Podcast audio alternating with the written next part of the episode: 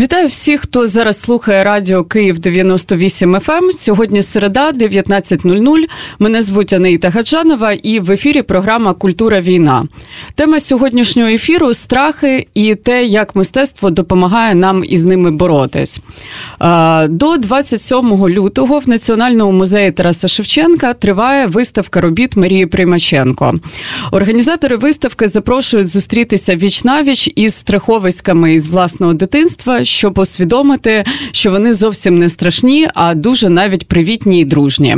І я запросила до розмови співкураторку виставки Олену Слободянюк. Пані Олена, добрий день, вітаю вас в студії Радіо Київ ФМ. Ем. Доброго дня.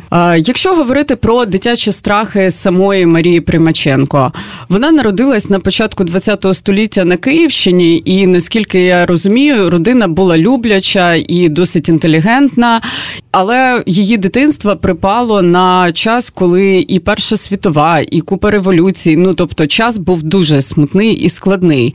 Я правильно розумію, що якщо говорити про власне її дитячі страхи, то вони якраз були пов'язані з тими подіями, які відбувались навколо да, її дитинства в час, коли вона була дитиною.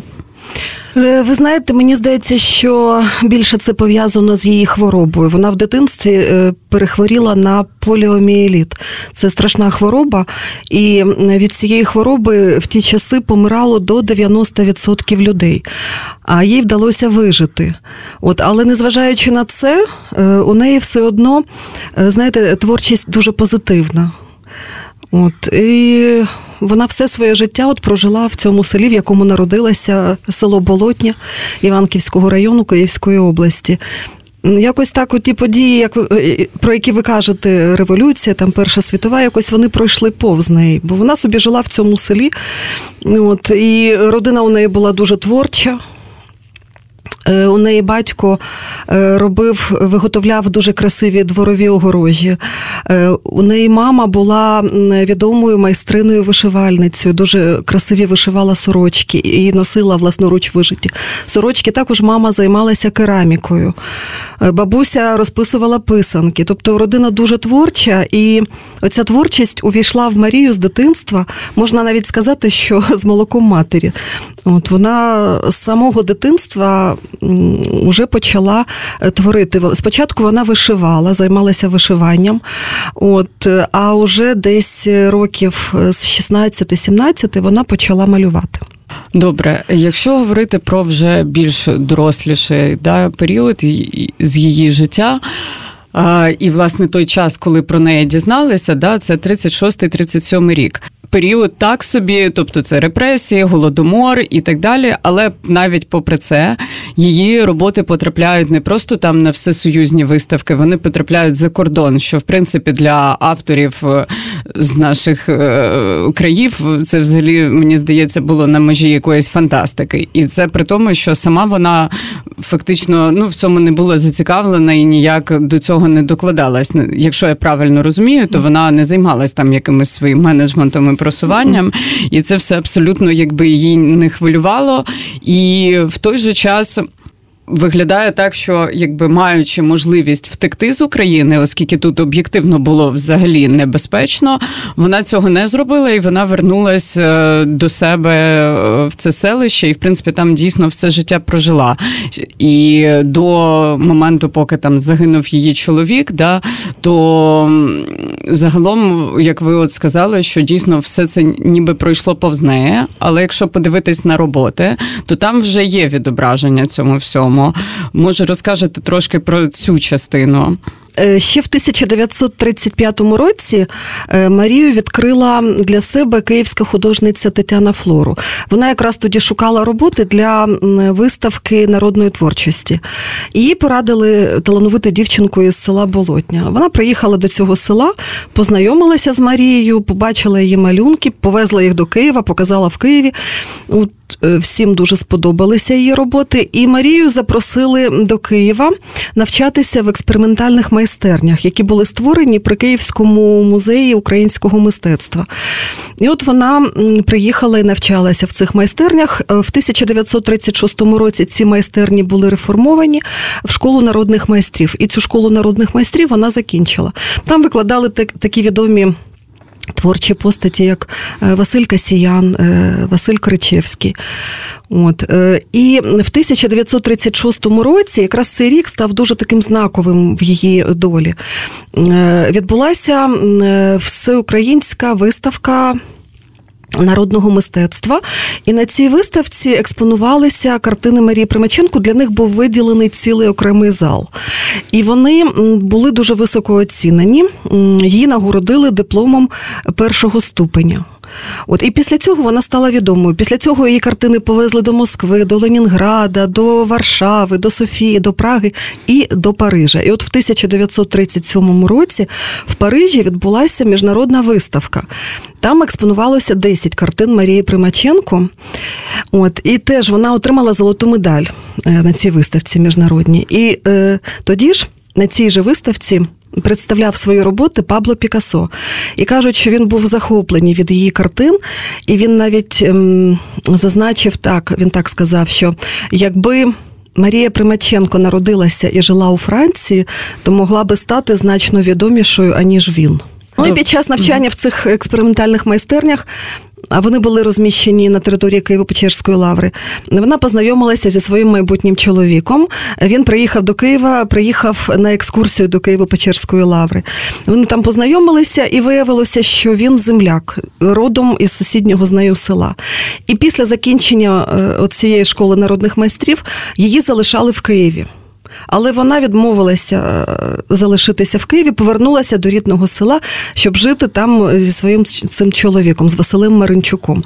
І вони прожили 5 років у цивільному шлюбі. А до речі, чому в цивільному? Я от ніде не знайшла інформацію. Я теж, я теж не розумію. Такі були е, тоді в той час строгі правила, і чому в цивільному ну, та, і чому дитина вони... ж була дитина у них народилася в 1941 році. Якраз коли почалася війна, чоловіка відразу мобілізували на фронт, бо він був військовий військовим.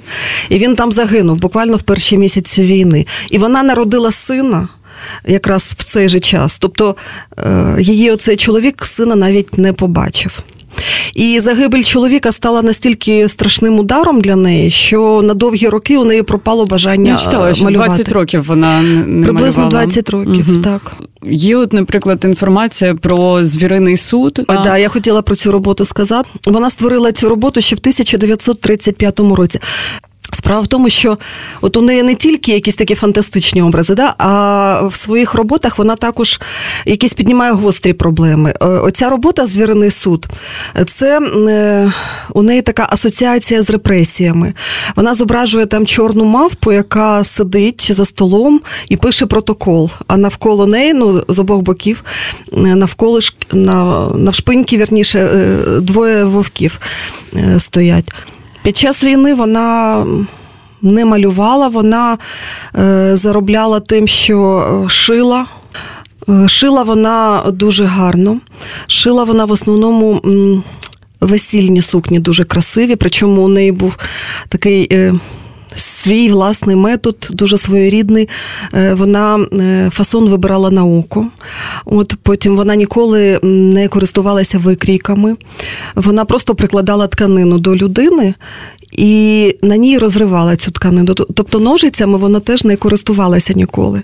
Але ці сукні такі були красиві, і досі люди згадують. Ще я б напевно хотіла звернути увагу на е, цю таку, мені здається, досить знакову деталь стосовно того, що ця паризька медаль, якою її нагородили, да, вона ж е, загубилась, нібито загубилась. І, в принципі, в історії українських е, діячів культурних це далеко не вперше. Скажімо, там редакторський примірник е, книжки Максима Берлінського теж загубився на 200 років. І вже навіть в Києві вулицю на честь його назвали, і тоді ще його не знайшли. Його знайшли вже занадто пізніше. Чи отримала цю медаль, врешті-решт, Марія? Ні, коли вручали, коли вручали їй цю медаль, вона була в селі. Тобто таким чином невідомо, де ця медаль. Тобто вона взагалі не фактично не знайшлась. А добре, ще такий якби момент важливий, теж те, що вон, е, це селище, в якому вона все життя прожила, це ж е, фактично Чорнобильська зона. І в неї є досить великий ну, об'ємна серія, присвячена саме цій темі. Є така картина, вона називається Господин Рейган. На цю картину подивися і одумайся, яка ця атом важка і тяжола і нерозумна. Це вже 86-го року. Ну, Це після аварії на час. Та, та. І е, ця картина є ніби як зверненням до з проханням про мир. От я хотіла про це теж сказати, що коли е, вибухнув е, четвертий реактор на Чорнобильській АЕС то е, село Болотня, в якому вона народилася, воно опинилося в 30-кілометровій зоні. І е, всіх жителів е, евакуйовували. Але вона. Разом із сином Федором залишилася в селі, вона нікуди не виїхала. І вона сказала сину тоді: Нехай вони їдуть, а ми з тобою залишимося і напишемо багато картин за цей час. Я е, хочу сказати ще, що син е, Федір він теж став художником. Він заслужений художник України. Він професійно ніде не вчився. Він вчився малярству у мами. От і в нашому музеї зберігається 15 картин Федора. А е, Марії Промаченко у нас в нашій музейній колекції 116 робіт. Так от. Е, вона написала цілу серію, Чорнобильську серію, там до 10 картин. От І там одна картина є така показова, там вона зображує корову, яка е, в бахілах, і вона поїдає раді, радіоактивну траву, ця корова. Тобто вона завжди відгукувалась на якісь такі е, події, які відбувалися в суспільстві. Завжди вона осторонь не стояла. При тому, що жила фактично в ізоляції. Жила в ізоляції в цьому селі, все життя вона в ньому прожила. От Лише рік навчалася в Києві. І останнє, що мене, наприклад, ще так зацікавило, це стосовно того, що до неї ж досить часто їздили в гості і Тичина, і Бажан, і Параджанов. Можливо, ви розкажете, з ким вона ще товаришувала? Ну, от про Параджанова я теж знаю. Да, Він дуже так опікувався нею, він допомагав їй морально, він. Надсилав їй і папір, і фарби. От. А одного разу він їй привіз цілий ящик з апельсинами, а вона їх ніколи в житті не бачила. І вона жодної не з'їла. Вона їх просто розклала отак, е, сиділа і любувалася ними. І казала, що це сонечки, які зійшли з моїх картин.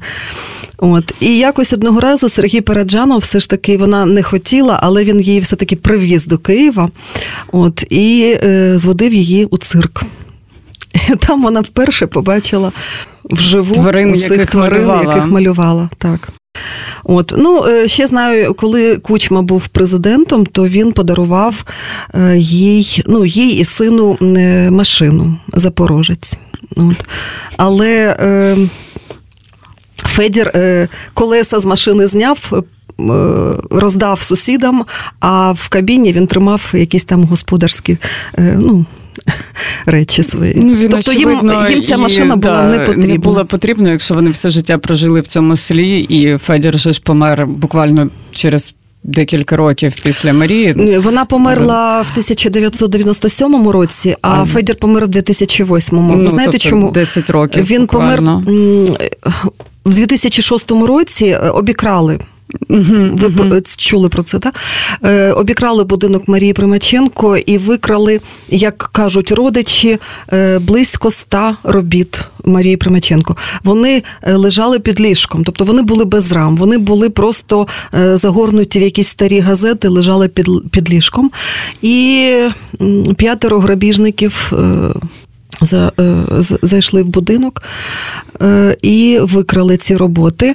Ну, е, нібито 77 робот вдалося повернути, а де решта невідомо. І от Федір після цієї трагічної події він дуже сильно переніс це все, і у нього стався інсульт. І після цього він в 2008 році помер. Дуже шкода. Але у нього було двоє синів, ну вони і є uh-huh. і зараз е, Іван і Петро. І Вони теж художники, вони теж ніде професійно не вчилися, вони вчилися у бабусі. Причому бабуся забороняла їм вчитися десь, вона вважала, що навчання вб'є ту самобутність. От. А також у неї ще є правнучка. Надійка, вона теж художниця і теж е, працює в жанрі наївного мистецтва. Вони всі працюють в цьому жанрі. Добре, давайте тоді ще перейдемо детальніше про саму виставку, mm які роботи зараз експонуються, і, от, можливо, детальніше стосовно цього задуму, про який сказано в анонсі про дитячі страхи. Чому ви обрали саме такий фокус да, для цієї виставки наразі? Ну, ви знаєте, я би, чесно кажучи, не назвала це прям такими чудовиськами. У неї взагалі є малярська творчість, вона дуже різноманітна. У неї є і рослинно-квіткові композиції, у неї є сюжетні композиції. Вона зображувала життя селян в основному в своїх картинах. І у неї є так звана звірина серія.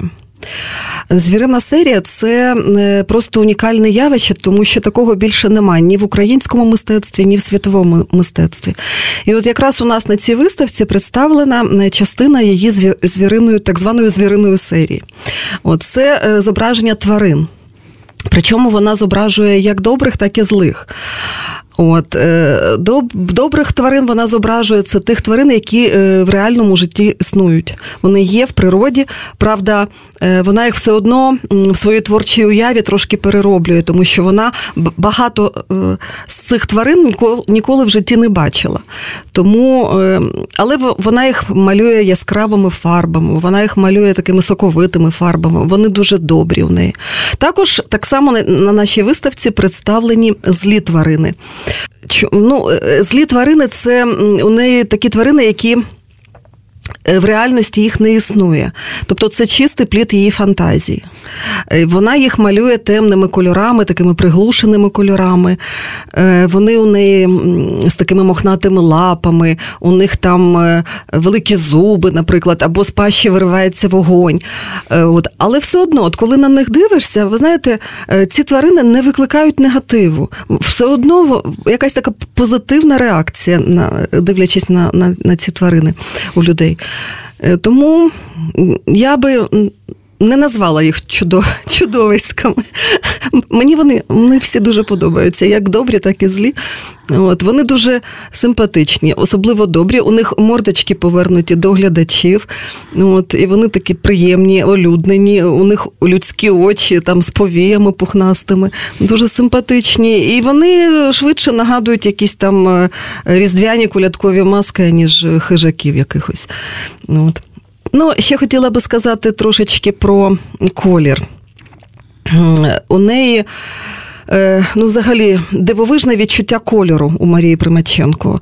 Е, вона дуже любила яскраві кольори, і вона ну, малювала на початку своєї творчої діяльності. Вона малювала акварелю, там е, туш'ю, але потім вона перейшла на гуаш, почала малювати гуаш'ю. А потім ще пізніше, коли з'явилися нові фарби, такі як акрилові фарби, дуже такі соковиті, яскраві, флюоресцентні фарби, вона віддавала перевагу вже цим фарбам, раділа. Е, цим фарбам як дитина, тому що вони були дуже яскраві. От. І вона фарби ніколи не змішувала. Тобто вона користувалася чисті кольори. чисті кольори, причому яскраві. Якщо це жовта фарба, е, якщо це жовтий лев, наприклад, то він найжовтіший, вже жовтішого не буває. Тобто фарби вона дуже такі яскраві любила. Ну і взагалі колір в її картинах це основний елемент. Він організовує площину, він створює настрій. От І ця кольорова гама в її роботах дуже різноманітна, дуже багата. Ну, Це також говорить про те, що її творча уява постійно розвивалася. Ну, Також е, велику роль в її картинах відіграє тло. Тло.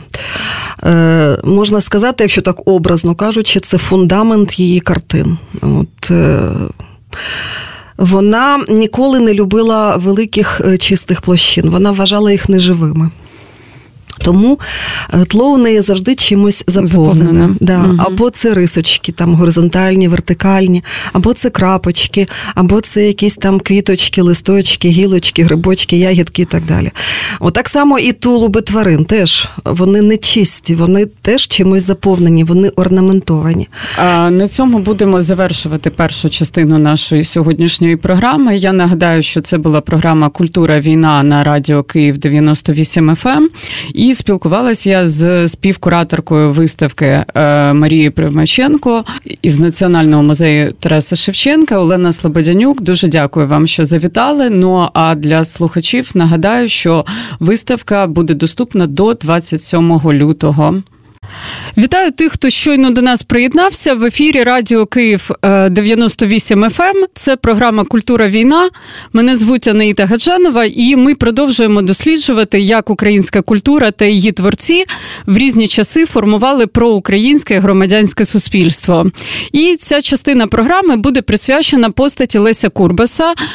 25 е, лютого е, буде 135 років з дня його народження, і ця дата ніби і кругла, але але цього року, нібито якихось досить масштабних заходів в Києві, принаймні, я не знайшла.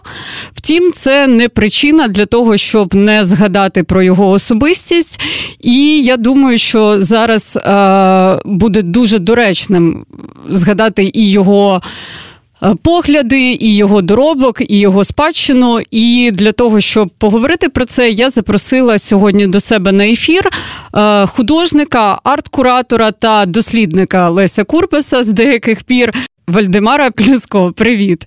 Привіт.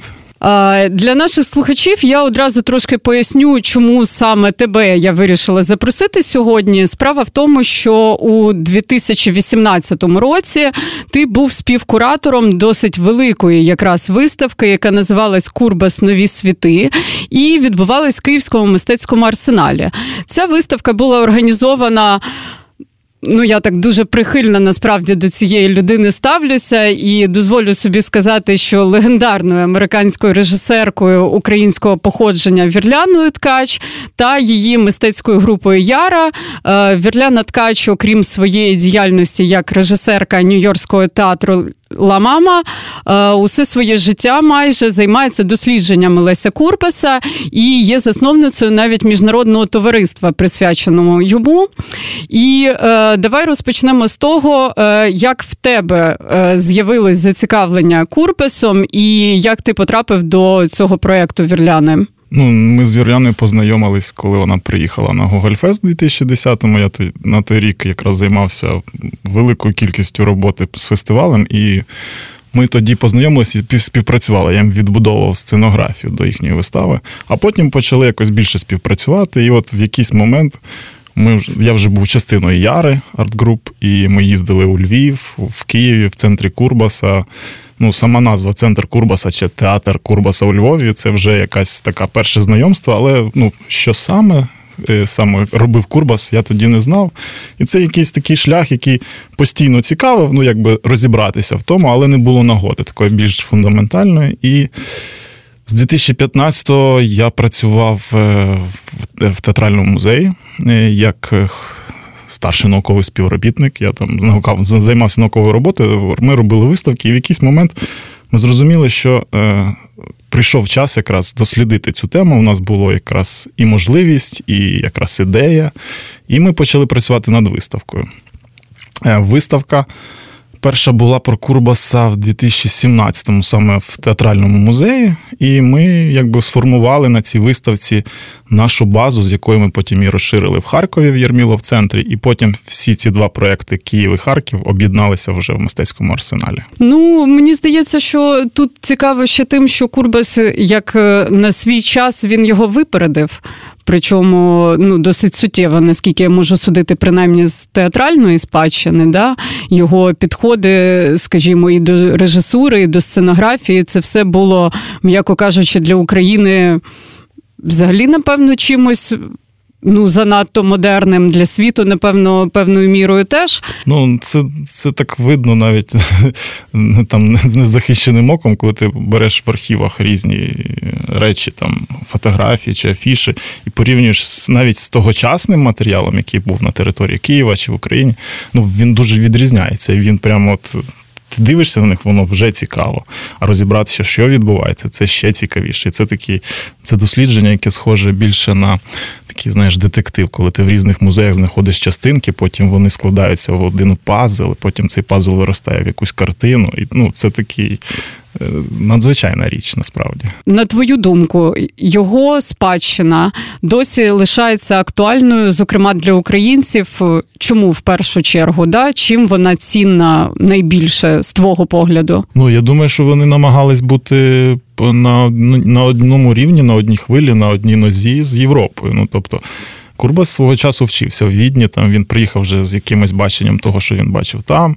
Він попрацював актором в, в, в першому там українському театрі в Садовського. Він бачив, як як наша традиція, ну якби того часу була тільки можлива там е, театр.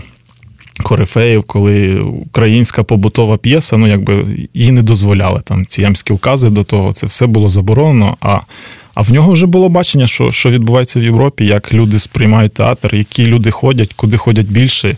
Ну і це все було в формуванні вже до того, коли воно почалося формуватися, вже створюватися в Києві. Це там ми пробували показати в період молодого театру, як е, Курбас з. Е, з актора починає е, витворюватись в режисера, коли він розуміє, що відбувається на сцені, як можна робити акценти. Ну там і світло з'являється електричне. Це все якби ми пробували прослідкувати. І, і навіть е, в ті моменти, там за два роки молодого театру, коли нестабільна ситуація в Києві, там приходять різні уряди.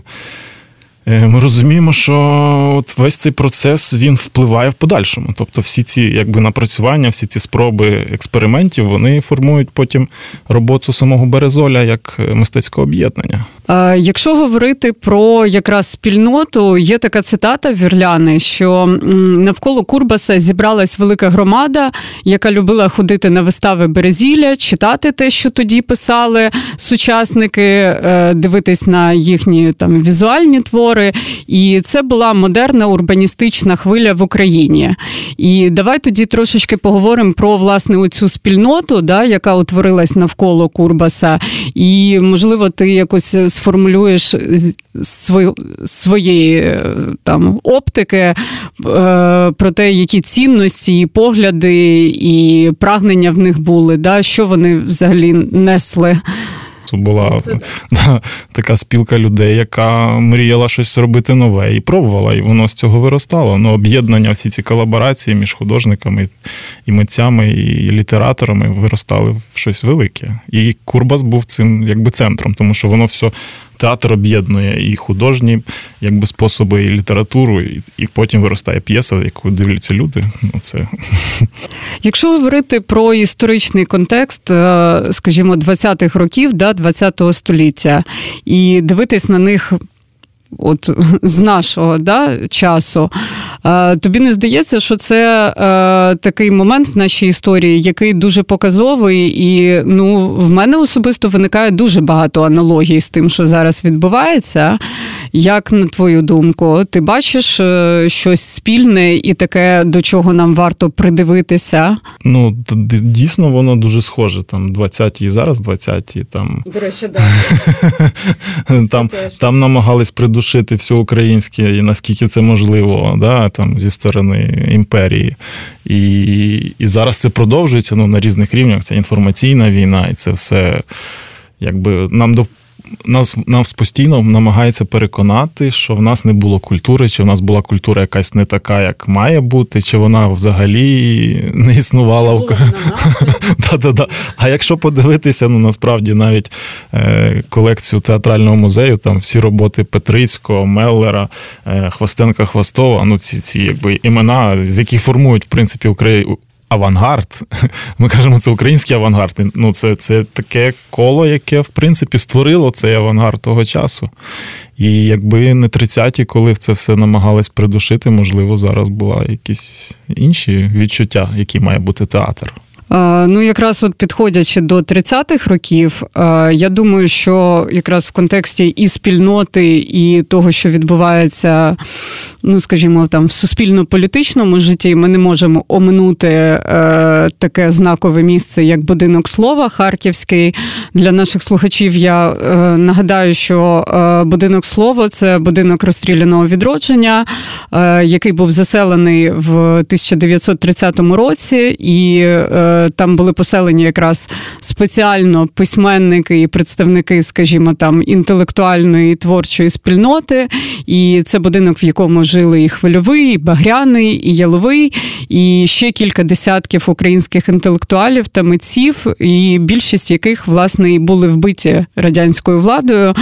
Якраз до 38-го року, і можливо, ти розкажеш про те, як Курбас був пов'язаний із з будинком словом безпосередньо і з. Цією спільнотою, я так розумію, що це була, ну скажімо, одне ком'юніті, якщо так можна сказати. І е, оскільки ти там, на відміну від мене, напевно, був відносно нещодавно, бо я до свого стиду якимось чином вже сім років не була в Харкові. Це для мене насправді досить найбільша, напевно, пауза в моїх стосунках з цим містом.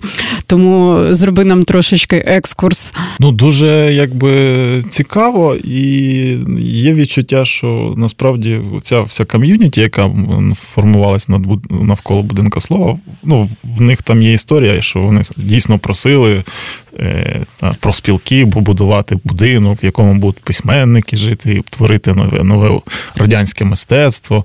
І це в якийсь момент е, реалізувалося. Вони навіть е, якби збирали гроші, вкладали в ці квартири, потім, звісно, їх ну, знищили і квартири забрали. Побувати в будинку слова цікаво. Ну, от якби відчуття просто побачити і зрозуміти, що от на якомусь поверсі жив один художник, на на, на іншому письменник, тут жив Курбас, там на п'ятому чи на четвертому Меллер. Це люди, які постійно бачили, спілкувалися. В них була е, постійно взаємодія, і вони витворювали в цьому просторі свої якби мистецькі твори. Зараз, до речі, е, з'явилась нова ініціатива, про яку ми знаємо. Це літературний музей в Харкові. Вони е, викупили квартиру з. з... якщо не пам'ятаю. Ні, вже квартира іменно в будинку слова є. Ну, зараз от це резиденція будинок слова. Це якраз є квартира на першому поверсі е, третього під'їзду, здається. Третього під'їзду в Харкові, в якому час від часу з'являються митці, інколи українці, інколи за кордону, і намагаються творити мистецтво пов'язане якось з Харковом. Давай ще трошечки поговоримо про те, чому власне Курбас особисто та його ком'юніті були настільки ненависні радянській владі, і як ти думаєш, е, що в їхній діяльності настільки було проти системне і проти поглядів, ну скажімо, провладних да, на той момент, що розправа з ними була настільки жорстокою. Ну я не думаю, що вони прям від першого початку, там коли вони почали свою діяльність, прям не подобалось е, уряду, тому що є ж досвід в Києві, коли з 20 2 по 26 це найкращий театр республіки взагалі. І його якби ну для радянської влади, в принципі, це досить характерна історія, коли сьогодні нагороджують, а завтра страчують. Березіль створюється ну якби е, з ком'юніті, і вони набирають навколо себе глядачів. Тобто це виростає якби знизу, не не, держзамовлення, як в нас кажуть на, на тепер. І з цього велика популярність, тому що вони якби спілкуються з глядачем через вистави. А Харків це вже трошки інша історія, тому що тут є реформування як в систему. Ти отримуєш приміщення своє, в якому ти маєш бути репертуарним і складати з цього якби постійно діючу історію. Тут складніше, якби сама організація, тому що якщо порівнювати Березіль в Києві, це велика структура, якої ну зараз немає аналогів. Насправді там створюються майстерні. Кожна майстерня робить свої вистави. Ці майстерні ну постійно діють. В них працюють режисери один, другий, третій. Є мак-майстерня, які працюють, вчаться сценографи творити. Є режлаб, є комісія, з якої там е, з цього об'єднання виростає ціла така, якби. Ну, інституція, це зачаток інституції, фактично. Інституція, да, велика, велика інституція, в якій відбувається одночасно дуже багато речей. Вони випускають журнал барикади театру, вони створюють музей. Музейна комісія займається збиранням артефактів не тільки якби свого театру, а взагалі театрального світу того часу. І потім з цього вирос якби театральний музей, якому наступного року вже виповниться 100 років. Тобто, вся ця структура була створена за декілька років в Києві, і на сьогоднішній день нема аналогів. Ну жоден театр цього не може повторити. І це при тому, що в нас тфу-тфу, вже 30 років незалежність, а вже 8 років, як вже нова війна, там і третя революція, і доступні всі канали комунікації, яких тоді навіть да, навіть в уяві не було. Але та дійсно, ну мені здається, що просто у цей період, там починаючи з 17-го року, ну і загалом там цей міжвоєнний шматочок, він е, був надзвичайно цінним якраз тому, що створювались інституції, і е, ну шкода, звісно, що не всі змогли е, вижити да, при радянській владі, але скажімо, ну та ж академія наук змогла таки змогла. Ну тобто були виключення, і все ж таки цей фундамент він е, він був дуже потужний. Тобто той потенціал, який вклали в ці декілька років е, революції між війнами і ще й е, якби паралельно з репресіями, голодомором і всім іншим, все одно, якби це був настільки потужний внесок, що ми в принципі досі ще от да, на цих. Е, на цих цеглинках ще щось намагаємось наново побудувати. Ну, намагаємось зберегти. Або принаймні те, що було, зберегти що дійсно. Так, да, я думаю, що насправді 14 рік вплинув на те, що ми змогли зробити виставку. 100%. Да, то, ну, якби, І оцей процес декомунізації, пошук дійсно щось українського, що цікаво, що було тоді цікаво, і наскільки воно е, відрізнялося від всього, чи як воно відповідало тому, що відбувається в Європі чи в світі, ну це, це показова річ. Ну, я думаю, що 14-й рік це ще був такий е, ривок деколонізації, да, якогось такого процесу, коли ми нарешті почали зривати з себе просто весь цей спадок, тому що якщо там говорити про е, колоніальний шлейф, який да, Україну супроводжує, то ми, в принципі, унікальна країна, бо в нас е, не просто ми там під однією імперією були скількись там років. Ми маємо пострадянський спадок, радянський, імперський, постімперський і ще все між тим, не кажучи вже про те, що територія якби була розподілена між кількома імперіями в різні часи, і все це ще й в центрі Європи, де і так якби досить різноманітна і публіка і ландшафт, і ментальність, і все на світі. І дійсно, 14-й рік якраз е, був таким е, визначальним. Я думаю, що все, що от почалось вже після. Це це вже дійсно якась така нова, нова, новітня, не знаю, історія, і в тому числі якраз те, що стосується самоусвідомлення, якоїсь самоідентифікації, і взагалі е, появи інтересу до цього. Бо якось е, ну, цей шлях, мені здається, що звісно при Ющенку так більш-менш почав про десь про проскакувати. Але так, щоб цілеспрямовано, то да, напевно, що 14-й рік. Про Ющенко, я думаю, почали трошки з самих джерел там трипільської культури, украї... так, української архаїки. Да, викопувати від самого початку, бо тут є є куди копати. Ну, пластів багато насправді так. І от коли ми там я мав нагоду досліджувати Чорнобиль, як, е, як виставку ми робили. І насправді там Чорнобиль відомий в літописах з 1100 якогось року. Це це старовинне місто, а ми про нього знаємо тільки шматочок, коли там взірвалася стан. да, І найгірше. Ну, і, І тому є дійсно що копати, і є до що досліджувати. І так в усіх сферах насправді. Ну я так не планувала про це говорити, але все ж таки зачеплю ще таку тему. Я не знаю, можливо, ти зі мною не погодишся, але е, я бачу всюди і постійно, особливо от останні роки, причому на різних рівнях, тобто це від якихось там нішевих і андеграундних історій, закінчуючи там тим же Євробаченням, е, тенденцію на те, що.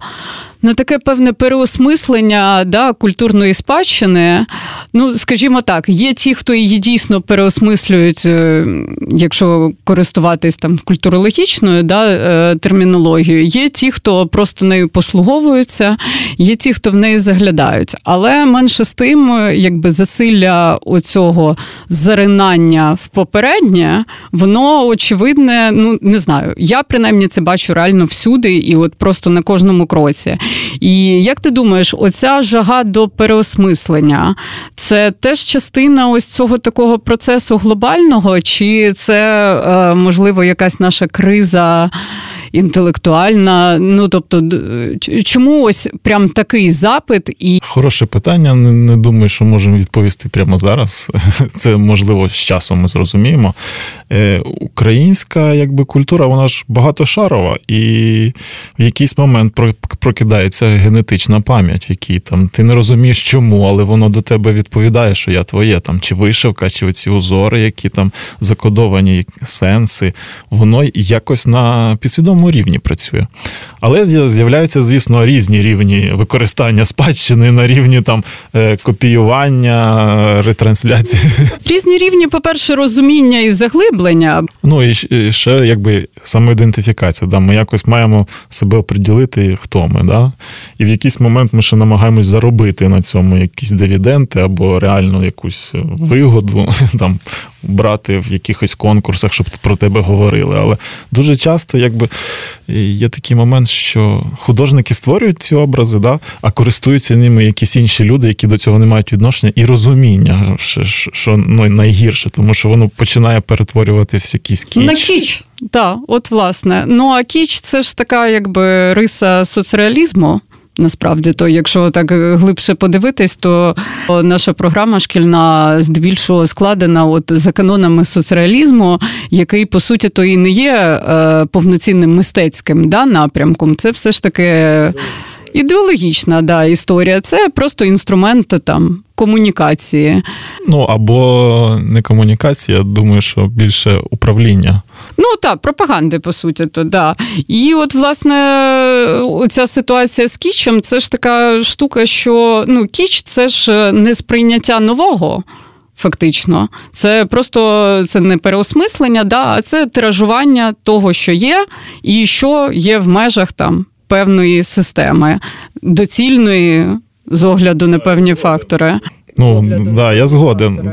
Треба переглядати взагалі багато речей і освіту це найголовні... найголовніше. Я пам'ятаю, що ми в школі ходили на вистави в театр. І я думав, яка жахлива взагалі ця історія. Ну, якісь дядьки дорослі щось кривляються, ніби на ну, ти думаєш, вони ж ніби схожі на нормальних. Ну, от ці знайомства, от навіть з театром в школі, вони якось накладають такий шлейф, що воно не цікаво. Ну насправді, то, якщо е, прикинути час, коли ми з тобою вчились у школі, то ще якби е, вибір. Доступного театру був, скажімо, не такий великий, як зараз. Бо я, наприклад, в шкільні роки їздила дуже з захопленням ледь не на кожну виставу театру 19 в Харків. І це було для мене тоді щось взагалі за межею. Просто це був якийсь космос. Зараз, звісно. Ну, я би, напевно, по-перше, на російськомовну виставу там точно б не пішла, і тим більше б не їхала в інше місто, будучи студенткою там в плацкарті. Це по-перше. А по-друге, ну скажімо, в містах все ж таки є багато з чого обрати, і слава Богу, мені повезло там вже юність провести у Львові, да, і свідоме життя, і там ходити в театр Леся Курбаса кожні вихідні, і відкрити для себе власне український театр театр з відповідними наративами, репертуаром і всім іншим. А так то, якщо говорити про, ну скажімо, всю частину країни, яка не є на захід, то очевидно, що вибір то був і не такий великий, і в тому, що Києві теж я не знаю, в який ти театр ходив в дитинстві. Ой, в школі ми ходили в Франка театр, ну тому що там були п'єси, які відносились до шкільної програми. Пам-пам-пам. Так, ну це було якесь спрощення, що Боже, не хочуть дітки читати, тому То хай, може, подивляться, да. да, розкажуть по пам'яті. Але е, ну, для мене зміна велика це Гогольфест, який відбувся в Києві, і якраз от показати, який може бути інший світ ну, театру, мистецтва. Я думаю, що це вплинуло дуже сильно. І і на арсенал вплинуло, тому що в 2007, 2008, 2009 це якраз було таке вдихання в будівлю якогось життя, яке досі там ну, в такому масштабі не відбувалося. Так, так. Тут я з тобою погоджуюсь. Окей, давай тоді наостанок ще поговоримо про те, що е, я сподіваюся, ті, хто нас слухають, е, в когось виникло бажання трошечки теж е, зацікавитись чи освіжити свої пізнання відносно Курбаса, і такий може від тебе міні-гайд, е, що почитати, подивитись, куди сходити. Можливо, я не знаю, в київських театрах зараз щось е, прямо із Курбаса ставлять. Ні, я думаю, що прямо з Курбаса нічого не ставлять. Ну, із того репертуару, що робилося 20, 100 років тому, я думаю, що навряд чи. Є якісь речі, які Куліш робив з Курбасом в Харкові, це якби існуюча річ, і вона там в різних театрах присутня. Мина, да, Мина Мазайла, це це вже класика українська, яка починалась 100 років тому. А що куди в Києві сходити? Ну, є в нас такий музей, музей е, театрального музичного та кіномистецтва України. А де він знаходиться, до речі? Він знаходиться на території Лаври. А, це, це, це музейне містечко, якби е, Києво-Печерський заповідник. Там 26-й корпус, є експозиція. Е, дуже цікава. Перший поверх в 70-х відкрили і дуже якісно зробили. Якби можете дослідити взагалі е, тогочасний світ театру. Ну, з того, що представлено, воно дуже цікаво, як як для дітей, і взагалі для дорослих. Є маленька виставка, яка була створена як е, присувна в 90-х і в 96-му вона вже приділилась як постійно діяча в е, театральному музеї на другому поверсі, і зараз трошки підремонтували, зібрали все знов в, в кофри, в яких такі будиночки. Там біографічна якби історія про Курбаса. Це зроблено було до 100 років, і і ще тоді не можна було щось більше говорити, просто фокусувалися на біографії, на тому, як він переїхав в Київ, які вистави робили. Ну, воно досить цікаво, але найбільший, звичайно, наш проект це був Курбас в Харкові і в Києві, і в Арсеналі, і воно зараз ну, існує. Більше в фотографіях, фотозвітах. Ми зараз е, з Ярою Арт Груп робимо такі зум-трансляції. Ми згадуємо, як ми це записували, як ми тоді створювали, і зараз записали там на годину інтерв'ю разом з е, з тими людьми, які працювали над виставою. І на сайті Яра Груп можна подивитися ці записи. Е, знаю, що в молодому театрі я випадково бачив якусь екскурсію, ніби місцями Курбаса молодого театру. Тому, якщо якщо вона існує, можна туди сходити. А ще ж є у Львові театр Курбаса і і центр Курбаса в Києві.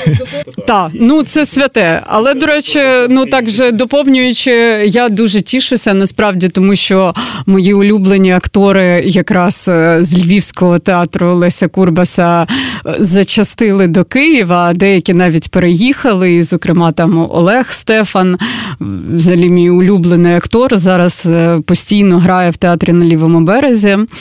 Отже, це була програма Культура війна на радіо Київ 98 FM. Ем. Мене звуть Анаїта Гаджанова, і е, ви можете послухати версію е, в записі нашої програми на Apple та Google подкастах. Шукайте Культура війна. Від е, Радіо Київ 98 FM. Ем. і ми побачимось на наступному тижні в середу о 19.00.